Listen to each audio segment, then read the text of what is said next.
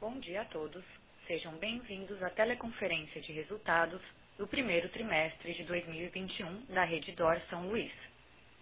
Estão presentes conosco os senhores Paulo Mou, presidente, Otávio Lascano, vice-presidente financeiro e de relações com investidores, Maurício Lopes, vice-presidente executivo, Rodrigo Gavina, vice-presidente de operações, e Leandro Reis, vice-presidente médico.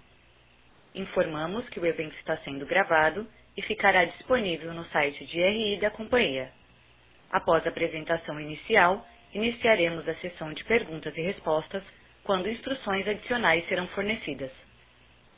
Antes de prosseguir, gostaríamos de esclarecer que eventuais declarações que possam ser feitas durante essa teleconferência, relativas às perspectivas de negócios da Redditor São Luís, projeções, metas operacionais e financeiras, constituem-se em crenças e premissas da diretoria, bem como em informações atualmente disponíveis.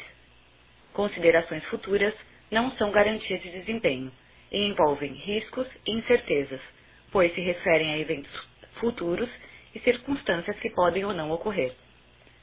Investidores devem compreender que condições econômicas gerais, condições da indústria e outros fatores operacionais podem afetar o desempenho futuro da companhia e podem conduzir a resultados que diferem daqueles expressos em tais considerações futuras.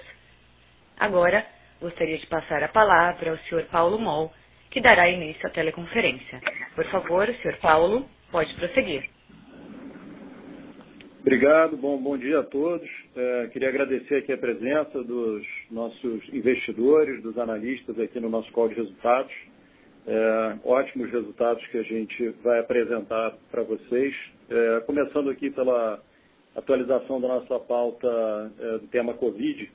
É, acho que a companhia mostrou muita resiliência operacional, é, mostrando sua capacidade de, de adaptação e flexibilidade ora com um número maior de pacientes e demanda por pacientes Covid, é, ora com uma redução dessa, dessa demanda por pacientes Covid, rapidamente adaptação é, desses leitos para leitos não Covid, com, através de fluxos segregados e fluxos seguros, o bom, a gente vem mantendo bom atendimento é, do, das outras patologias, das, das cirurgias, é, e mantendo é, mesmo com tanta oscilação, sempre altas taxas de ocupação, fruto dessa capacidade, essa flexibilidade que a nossa operação vem, vem demonstrando.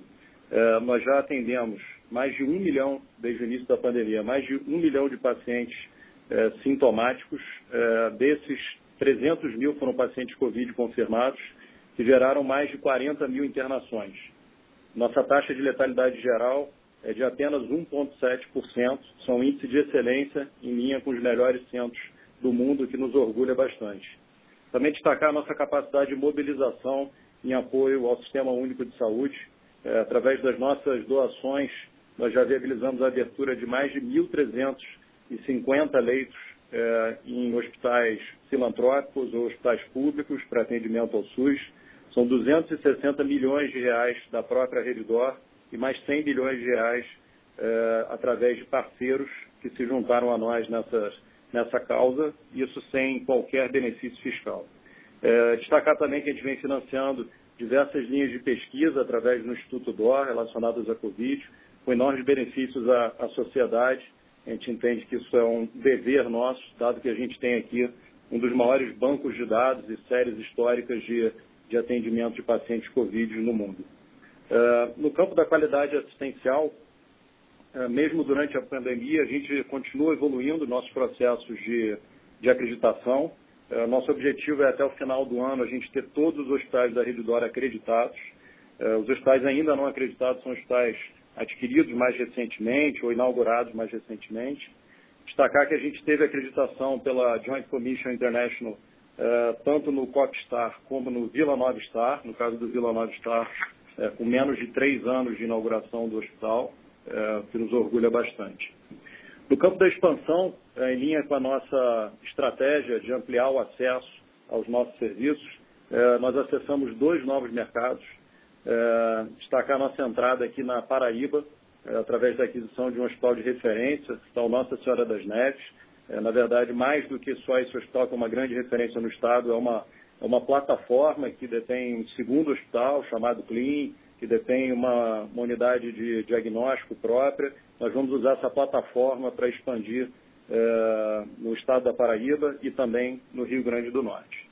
Também destacar a nossa entrada no mercado de Minas Gerais, através da aquisição do Hospital Biocor, um hospital muito tradicional, de, de 350 leitos, na Grande BH, marca a nossa entrada no segundo maior estado brasileiro em número de beneficiários.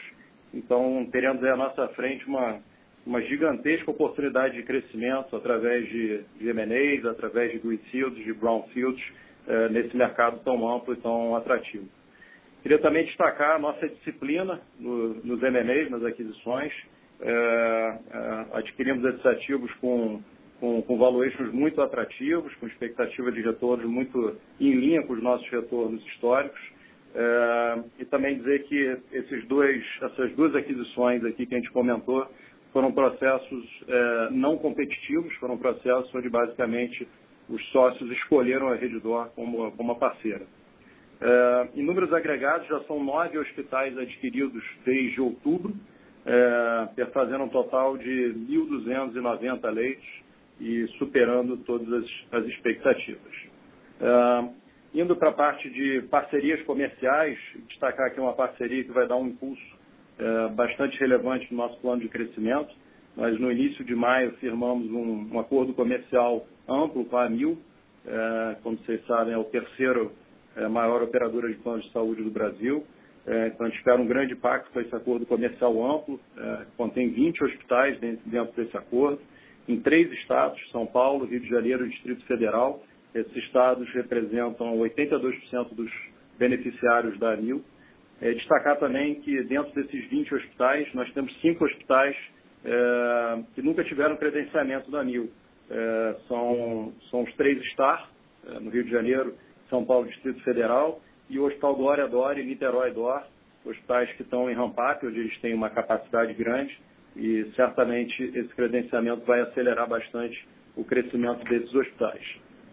Uh, seguindo aqui para a pauta ESG, uh, nós já falamos aqui das, das, nossas atividades na esfera social, de combate ao Covid.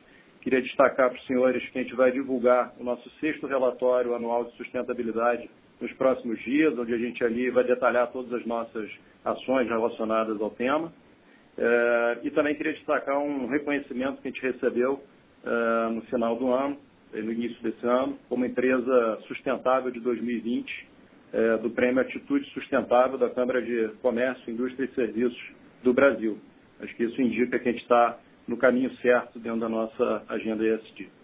É, seguindo para o tema que é a plataforma digital, é, e a, a, importância que a gente dá a esses investimentos e aos investimentos em tecnologia e inovação.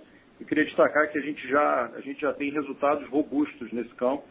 É, a, o digital tem uma relevância cada vez maior dentro da rede DOR.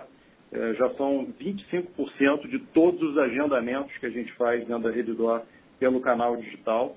É, e isso significa um crescimento no primeiro trimestre desse ano contra o primeiro trimestre do ano passado de 132%.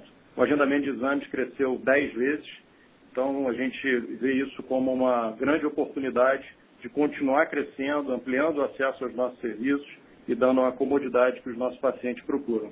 Para dar mais um dado aqui da escala que isso vem tomando, o nosso portal, o nosso site que faz esses agendamentos, ele tinha 2 milhões de acessos eh, no primeiro trimestre de 2020 em 2021, a gente atingiu 6 milhões de acessos. Uh, seguindo aqui, eu queria é, destacar nossa entrada no MSCI. É, nós vamos ser uma das 54 empresas brasileiras a compor o índice de mercados emergentes. A MSCI é uma referência global de, de índices. Então, é, dizer que a gente está só no início aqui da nossa caminhada como companhia de capital aberto mas já muito felizes com o apoio que a gente vem recebendo do mercado e com, com o reconhecimento dos, dos nossos investidores. É, por fim, antes de passar a palavra aqui ao Otávio para seguir com a, nossa, com a nossa apresentação de resultados, eu queria aqui mais uma vez agradecer a todos os colaboradores da, da Rede Dor, que têm tido uma atuação brilhante frente a esse enorme desafio que é o enfrentamento da, da pandemia e dizer que para mim é um privilégio fazer parte desse time de excelência.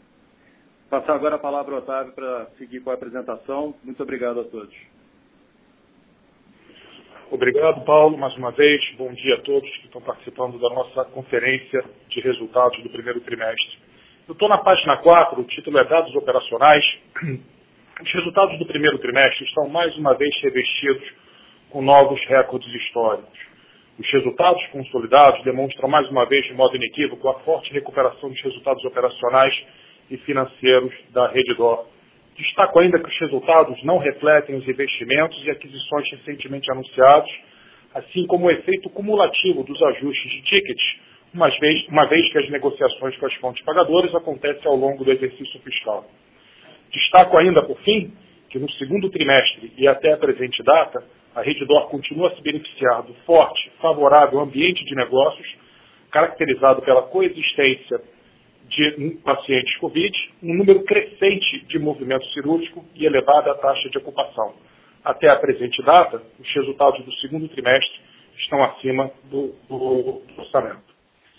Começando com os dados e o gráfico à sua esquerda, a empresa reportou 553.907 pacientes dia no primeiro trimestre de 2021, 21,9% acima do, do, do, que foi reportado para o primeiro trimestre de 2020 e 10,7% superior àquilo reportado para o quarto trimestre de 2020. Nos movendo então ao centro da página, a companhia reportou uma taxa de ocupação de 79,5%, 1,9 ponto percentual acima daquela reportada para o quarto trimestre de 2020, 9,8 pontos percentuais acima daquela reportada para o primeiro trimestre de 2020, da mesma maneira, 2,6 pontos percentuais acima daquela reportada para o primeiro trimestre de 2019. Essa companhia vem apresentando taxas de ocupação crescentes há três trimestres em sequência. Por fim, o gráfico à sua direita, a companhia reportou 52 mil procedimentos de oncologia, eu digo basicamente infusões ambulatoriais, volume esse 12,2% superior àquele reportado para o primeiro trimestre de 2020 e 7,7% acima do, daquele reportado para o quarto, quarto trimestre de 2020. Esse é um outro recorde histórico da companhia. Passando então para a página seguinte, eu estou na página 5, ainda em dados operacionais. Na verdade, a página 5 e 6 têm mensagens é, muito parecidas. Os dados operacionais refletem o poder de alavancagem, adaptação operacional da Redditor, combinado com a sua competência corporativa para ativamente administrar fluxos de pacientes e otimizar a alocação dos recursos que são limitados por definição, quase que imediatamente. Uh, o gráfico à sua esquerda apresenta o volume, o movimento cirúrgico uh, por trimestre, uma série histórica longa, e também a taxa de ocupação histórica. Observa-se que o movimento cirúrgico uh, no primeiro trimestre de 2021 tá muito, estava muito semelhante àquele reportado para o terceiro trimestre e quarto trimestre de 2020, trimestres quando a companhia também reportou resultados históricos. Para que não reste dúvida, o gráfico à sua direita apresenta a mesma informação no conceito de Same Store Sales. Na página seguinte, é, nessa página, nesse gráfico, onde apresentamos paciente COVID e o movimento cirúrgico, ficam evidentes a gestão ativa de fluxos e a capacidade de manutenção de altas taxas de ocupação, mesmo num portfólio que apresenta altas taxas de crescimento. Destaque para a informação no gráfico à sua direita.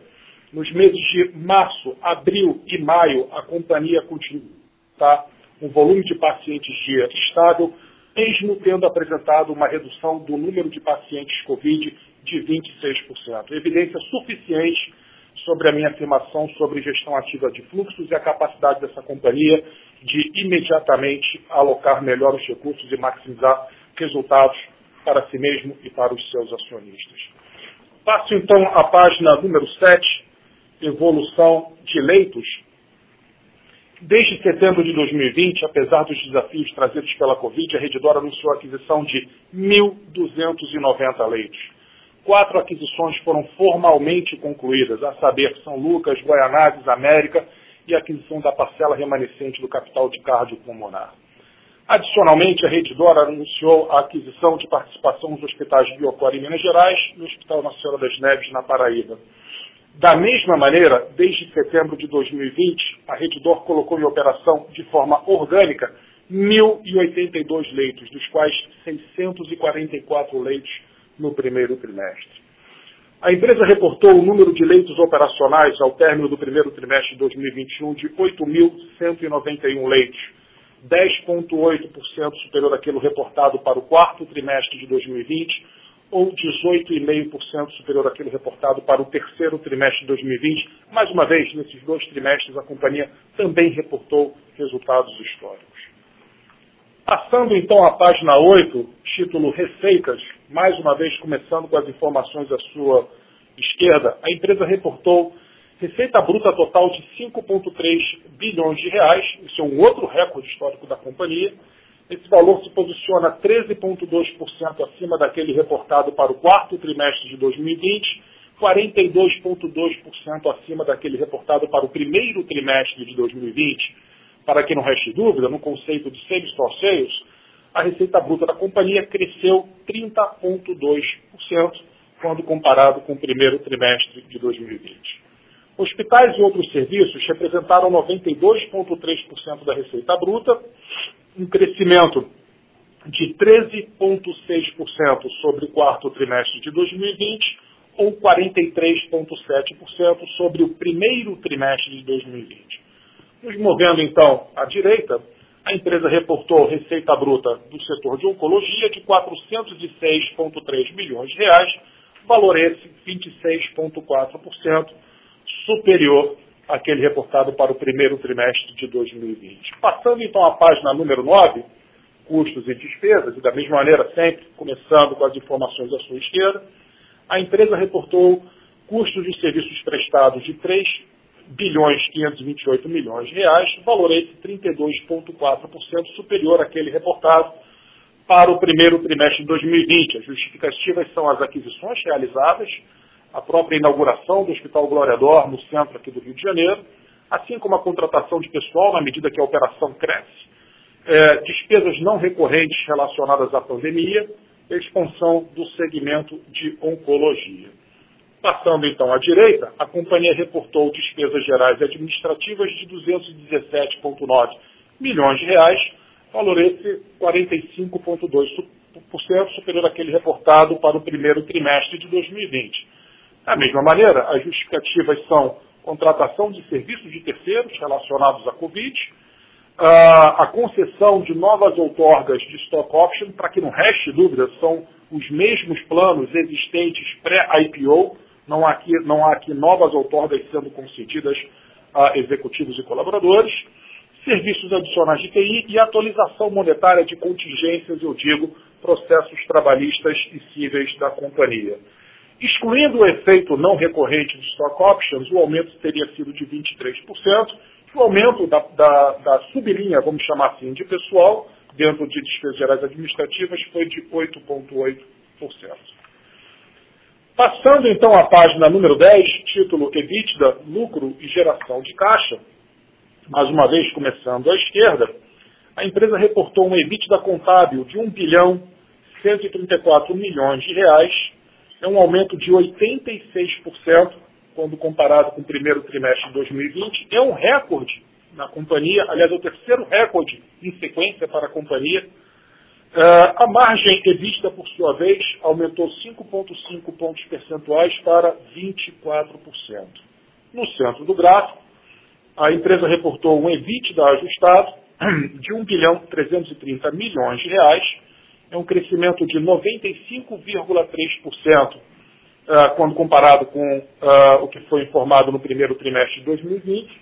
A margem EBITDA ajustada saltou 7,6 pontos percentuais, da mesma maneira é um novo recorde histórico da companhia. Por fim, à sua direita, a empresa reportou 402 milhões de reais de lucro líquido, um crescimento de 255% quando comparado com o primeiro trimestre de 2020, um outro recorde histórico da companhia.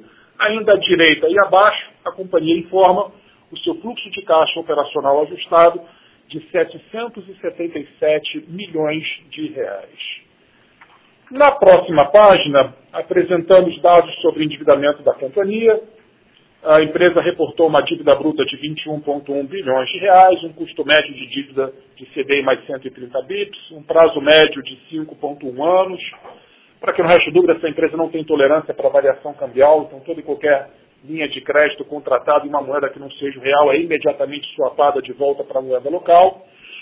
A empresa também reportou caixas equivalentes de 13,7 bilhões de reais, resultando então numa dívida líquida de 7,2 bilhões de reais, um ratio de dívida líquida EBITDA de 2,4 vezes.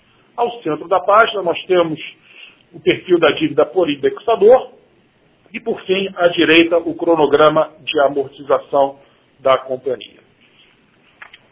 Por fim, a última página da apresentação. É no título é Desempenho Redditor 3. À esquerda nós apresentamos a performance relativa de nossas ações desde o do IPO quando comparado com o índice Bovespa e à direita algumas informações adicionais sobre a nossa companhia. Eu termino aqui a apresentação e abro espaço para perguntas e respostas. Muito obrigado. Obrigada. Iniciaremos agora a sessão de perguntas e respostas. Para realizar uma pergunta, por favor digitar asterisco 9. Peço que aguardem enquanto coletamos as perguntas.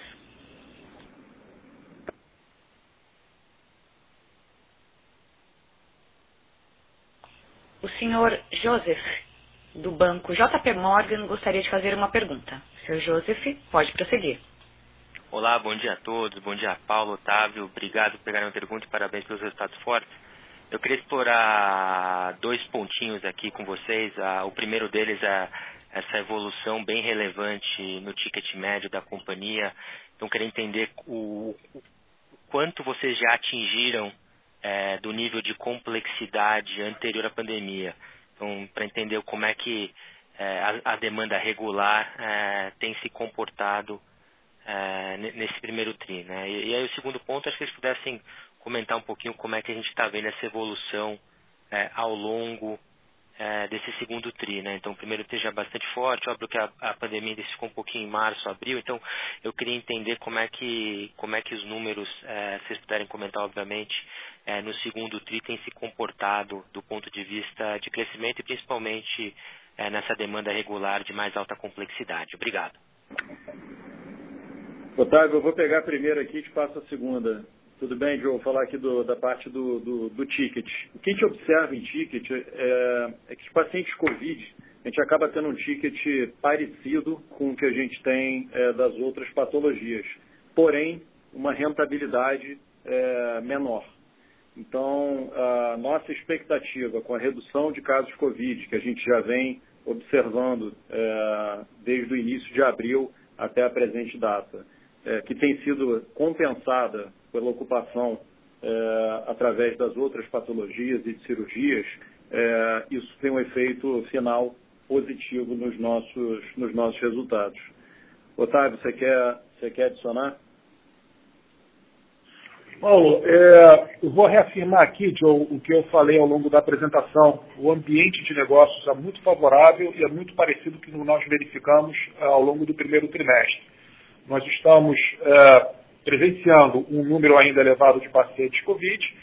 A companhia tem competência corporativa para preencher é, é, o espaço, ou digo, alavancar operacionalmente todas as suas unidades quase que imediatamente. Então, os resultados até a presente data estão, inclusive, acima do orçamento da companhia para o segundo trimestre. Perfeito, muito obrigado, Otávio Paulo. Imagina.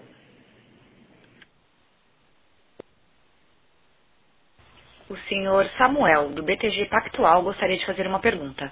Senhor Samuel, pode prosseguir. Bom dia, Paulo, Otávio, Maurício, demais diretores. Bom dia a todos. É, parabéns pelos resultados também. É, duas perguntas aqui do meu lado. É, a primeira delas, é, a abertura do, do slide 6 é, já ajudou bastante na, na, na, compreensão do tema, mas vocês poderiam abrir a representatividade que as internações Covid trouxeram para a receita da companhia no primeiro trimestre? Essa é a primeira pergunta. E a segunda é um, é um follow-up é, é, em cima do comentário do Paulo sobre o ticket. Né? A gente notou esse ticket aí crescendo na casa de 17%. O Paulo estava até comentando da similaridade né, em termos de tratamentos Covid e internações em geral. Era mais para entender se teve algum efeito de base nesse ticket aí, né? Porque é, talvez em março do ano passado a gente já tenha tido uma queda né, no fluxo de internação. Aí a pergunta é a seguinte: em janeiro e fevereiro, o ticket da companhia subiu mais ou menos nessa mesma magnitude do primeiro trimestre? É isso. Muito obrigado.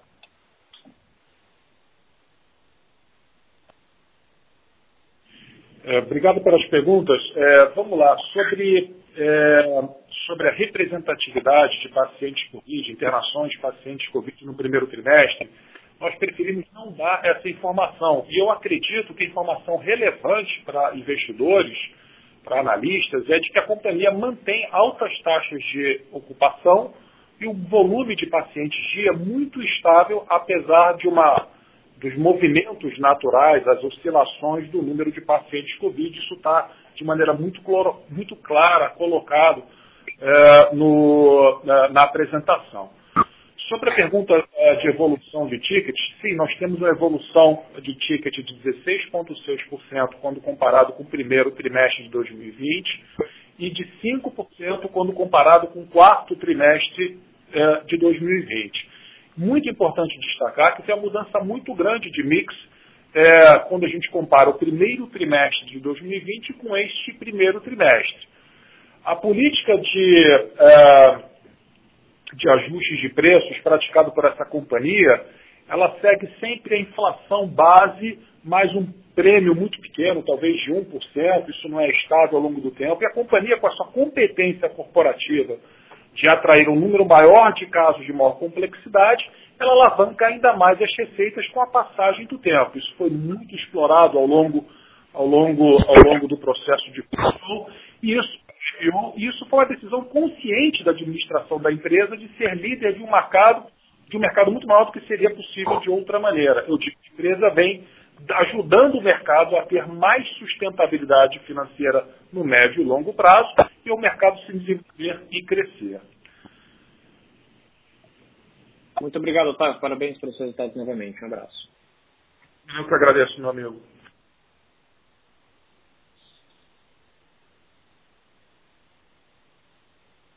Senhor Gustavo, do Banco Bradesco, gostaria de fazer uma pergunta.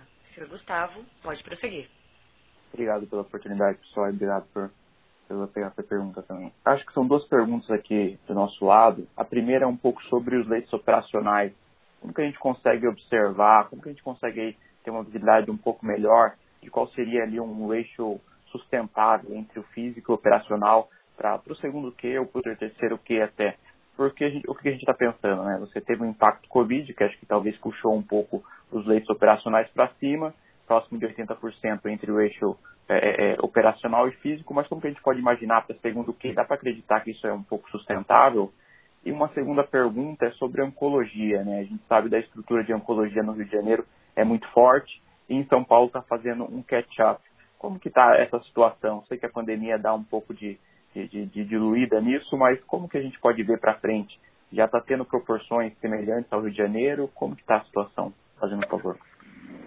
Gustavo, eu vou começar aqui respondendo a parte da oncologia, depois vou deixar o, o Otávio com, com, o time falar da questão dos, dos leitos operacionais. É, você tem razão, a gente já tinha uma oncologia no Rio de Janeiro muito forte e, e a gente cresceu a nossa oncologia, vem crescendo a nossa oncologia em São Paulo, é, basicamente organicamente. Né? Então a gente atraiu alguns grandes nomes, né? destacar o nome do Dr. Paulo Rossi, é, que se juntou ao grupo em 2017. É, e, e a partir desse movimento nós fomos atraindo médicos e montando serviços nos nossos diversos hospitais dentro do, do estado de São Paulo. É, esse crescimento é, orgânico tem sido muito forte, é, ao ponto da gente ter, ter atingido agora, se eu não me engano, foi no mês de março, é, num dos meses agora do primeiro trimestre, volumes similares em São Paulo é, em quimioterapia do que a gente fez no Rio de Janeiro. Obviamente, São Paulo nos oferece, pelo tamanho do mercado, uma oportunidade de ser muito maior do que a gente, do que a gente é no Rio Isso que no Rio a gente continua crescendo. Né? A gente continua crescendo em, em, boas taxas, em taxas bem atrativas, mas dado é, a nossa oportunidade em São Paulo, que a gente basicamente partiu de um, de um faturamento muito baixo ali em 2017, a gente vem tendo um ritmo de crescimento muito maior e tem uma oportunidade gigantesca de manter esse ritmo de, de crescimento fruto do tamanho do mercado. Otávio? É, Gustavo, é, vou, vou, me permitir é, me repetir mais uma vez. Uma das características mais bonitas dessa empresa é a sua capacidade de otimizar a alocação de recursos quase que imediatamente. No final do primeiro trimestre, nós tínhamos 8.191 leitos operacionais. Nós temos, hoje, aproximadamente 8.230 leitos operacionais. É, na apresentação tem informação de que é, do final de março até a data presente, o número de pacientes Covid caiu 26%. Isso é evidência suficiente das minhas afirmações ao longo da apresentação. Não nos parece, com as informações que nós temos hoje, de que o primeiro trimestre foi um one-off relacionado ao Covid. Muito pelo contrário. Nós continuamos a verificar altas taxas de ocupação e essa capacidade de alocação, otimização dos recursos limitados por definição aqui na empresa. Perfeito, pessoal. Muito obrigado pelas respostas e parabéns pelo resultado. O senhor Maurício, da Credit Suisse, gostaria de fazer uma pergunta. Senhor Maurício, pode prosseguir. Oi, Paulo, Otávio, Maurício. Aqui é o Cepeda, do Credit Suisse. É, parabéns pelos resultados, primeiramente, acho que foram bem surpreendentes, dadas as dificuldades agora do Brasil. É, duas perguntas. Né? Agora que vocês têm um pouco de alívio da, da alavancagem, né? da, da relação é, da literatura EBITDA, e a expansão vindo para frente, é uma expansão que vocês pretendem fazer via dívida, né? versus tentar outra forma de financiamento. É, e a segunda pergunta, eu, eu, vejo que vocês sempre tratam stock options como, é, como uma, um item apartado, né? É, fazer correções por, por stock options nos resultados. É, a questão é se vocês pretendem, de alguma forma, mudar é, a política ou, ou, a dimensão desses stock options a ponto né, que justifique nessa tratativa é, diferenciada de stock options no, no resultado operacional. Muito obrigado.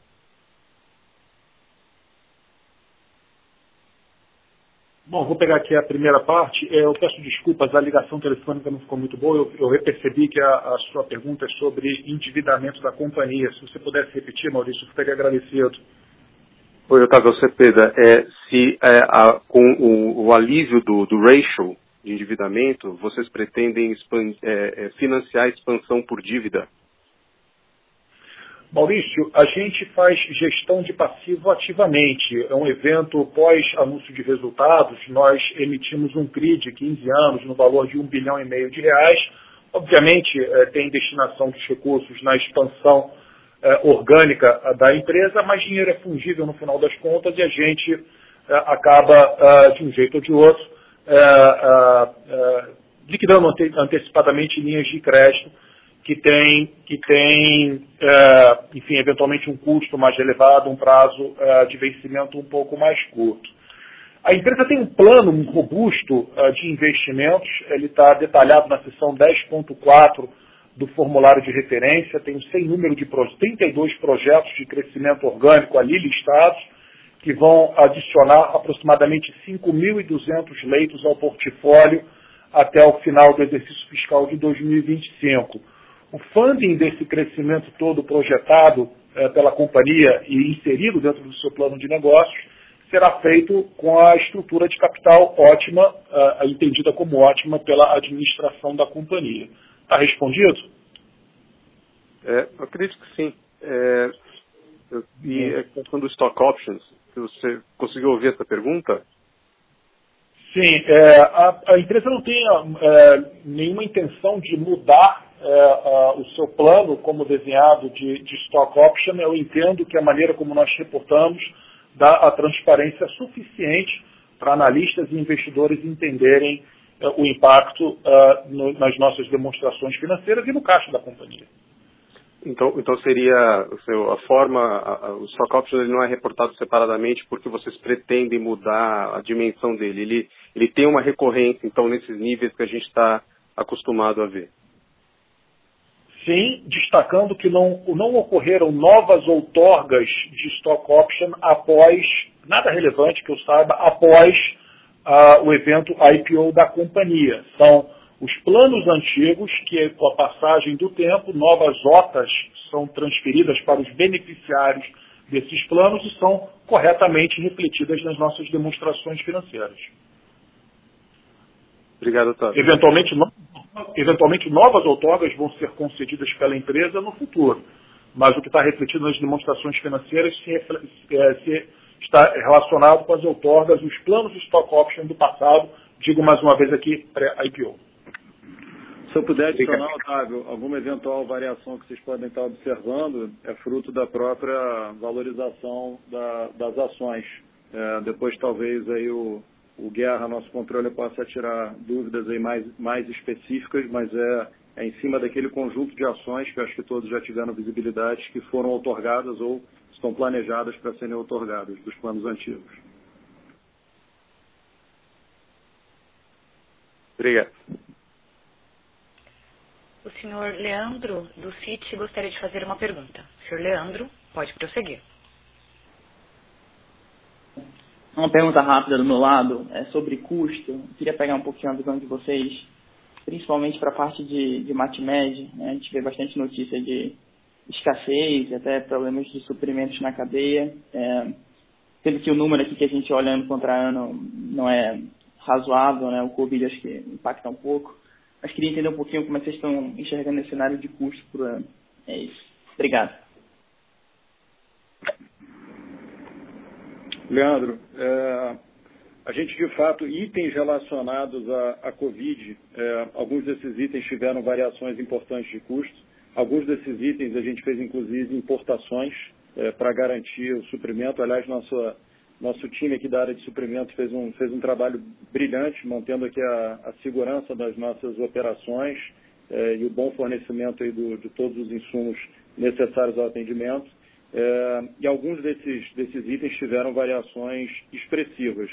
Eh, no consolidado, isso se dilui bastante, mas quando eu olho pacientes COVID e comparo contra os outros pacientes, eu de fato por conta é, dos custos de materiais associados a esses atendimentos, eu tenho um gasto de, de materiais sobre a receita um pouco mais alto.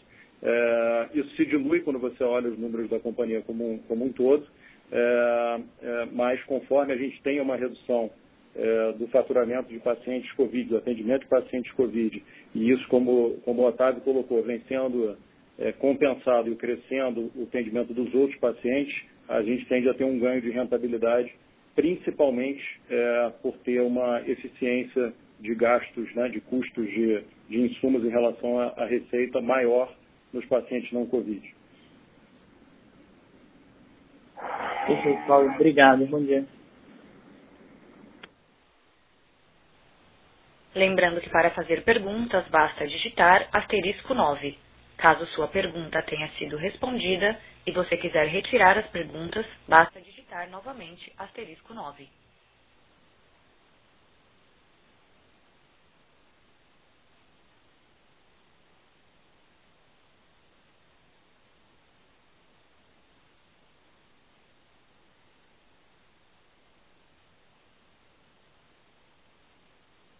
Não havendo mais perguntas, encerramos neste momento a sessão de perguntas e respostas. Gostaria de retornar a palavra ao Sr. Paulo Moll para suas considerações finais. Bom, é, fica aqui mais uma vez um agradecimento aqui a, a, todos os investidores, analistas aqui que participaram no nosso call de, de resultados. É, encerrar dizer que a gente, dizendo que a gente está a gente está muito positivo em relação ao cenário à nossa frente. É, mais uma vez aqui elogiar é, os nossos executivos, nossos colaboradores, têm mostrado uma, capacidade de adaptação e uma resposta muito rápida a esse cenário de tanta volatilidade. Então, é, nós estamos aqui muito empolgados com o cenário à nossa frente. Obrigado a todos, bom dia. A teleconferência da Rede Dor São Luís está encerrada. Agradecemos a participação e desejamos todos um ótimo dia.